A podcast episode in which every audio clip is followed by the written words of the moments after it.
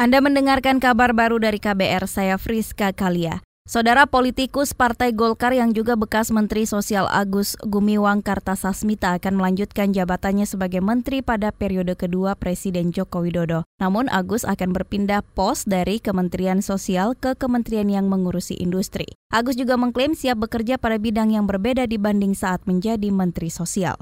Beliau menugaskan kepada saya berkaitan dengan pentingnya kita melakukan transformasi manufaktur, kemudian juga beliau mengingatkan pentingnya kita bisa menciptakan suatu kondisi di mana industri kecil bisa menjadi bagian dari supply chain yang ada di di industri.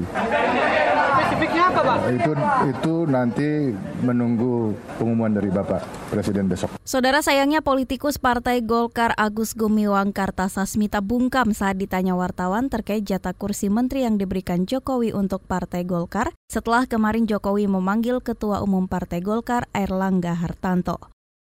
Sementara itu politikus Partai Demokrasi Indonesia Perjuangan Juliari Batubara menyebut ditunjuk Presiden Joko Widodo menjadi menteri yang akan mengurusi masalah sosial. Juliari juga akan melanjutkan program di bidang sosial yang telah dijalankan bekas Menteri Sosial Agus Gumiwang. Ia berjanji terus menekan angka kemiskinan yang saat ini berada di angka 9,6 persen. Bagaimana kita bisa menekan angka kemiskinan dengan program-program unggulan yang saat ini berjalan secara garis besar itu dan juga uh, respon-respon uh, yang lebih cepat dan lebih komprehensif dan lebih antisipatif terhadap kemungkinan-kemungkinan bencana alam. Ya tanggung jawab utamanya adalah bagaimana kita bisa mengkoordinasikan program-program tersebut tepat sasaran. Politikus PDI Perjuangan Juliari Batubara menambahkan Presiden Jokowi ingin penanganan dampak bencana lebih responsif dan segera pulih. Juliari mengaku telah bertemu bekas Menteri Sosial Agus Gumiwang saat dipanggil Jokowi di Istana Negara. Saudara sejak pagi tadi, Jokowi kembali memanggil sejumlah nama untuk menjadi kandidat menterinya ke Istana Negara, di antaranya bekas Menteri Keuangan Sri Mulyani, bekas Gubernur Sulawesi Selatan Syahrul Yasin Limpo, Politikus Partai Nasdem yang juga bekas Menteri Lingkungan Hidup dan Kehutanan Siti Nurbaya, Ketua Umum P3 Soeharto Monarva, bekas Menteri Pekerjaan Umum dan Perumahan Rakyat Basuki Hadi Mulyono, dan bekas Wakil Panglima TNI Fahru Razi.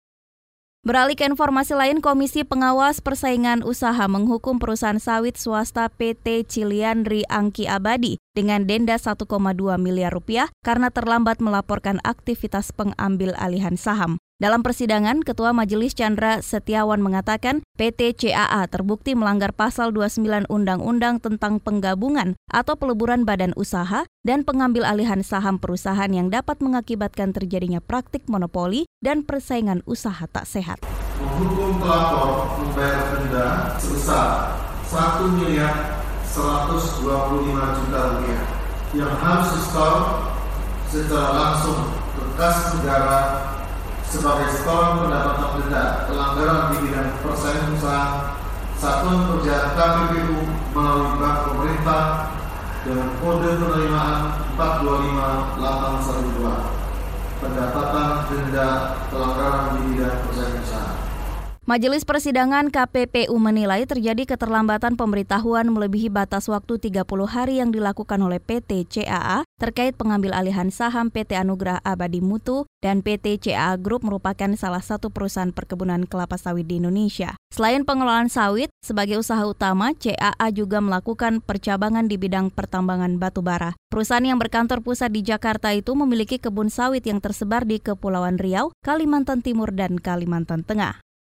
Kita menuju ke informasi daerah. Seribuan lebih warga dan relawan kesulitan memadamkan api yang membakar gunung petarangan dataran tinggi Dieng, Jawa Tengah hari ini. Manajer bisnis Kesatuan Pemangku Hutan Banyumas Timur Sugito mengatakan, angin kencang menyebabkan relawan kesulitan memadamkan api. Hingga selasa pagi, luas kebakaran di Gunung Petarangan lebih dari 30 hektar. Masalahnya adalah di Dieng itu ada angin kencang, jadi banyak pohon roboh, banyak rumah-rumah juga rusak. Itu pemicu melebarnya api dengan sangat cepat. Luasan terbakarnya data sementara sudah 30 hektar. Kalau angin kencang kemudian benih gede tidak boleh mendekat. Artinya siapa pun yang mau ini kan tidak boleh mendekat. Nah hari ini tadi malam juga dikumpulkan banyak sekali warga masyarakat, pemuda-pemuda di Batur Kak, untuk menyiapkan kegiatan pemadaman. Manajer bisnis KPH Banyumas Timur Sugito menambahkan kebakaran terjadi di hutan lindung dan hutan produksi dengan vegetasi beragam, mulai pinus hingga kayu-kayu keras hutan. Kesatuan Pemangku Hutan Banyumas memperkirakan kerugian akibat kebakaran hutan dan lahan mencapai ratusan juta rupiah.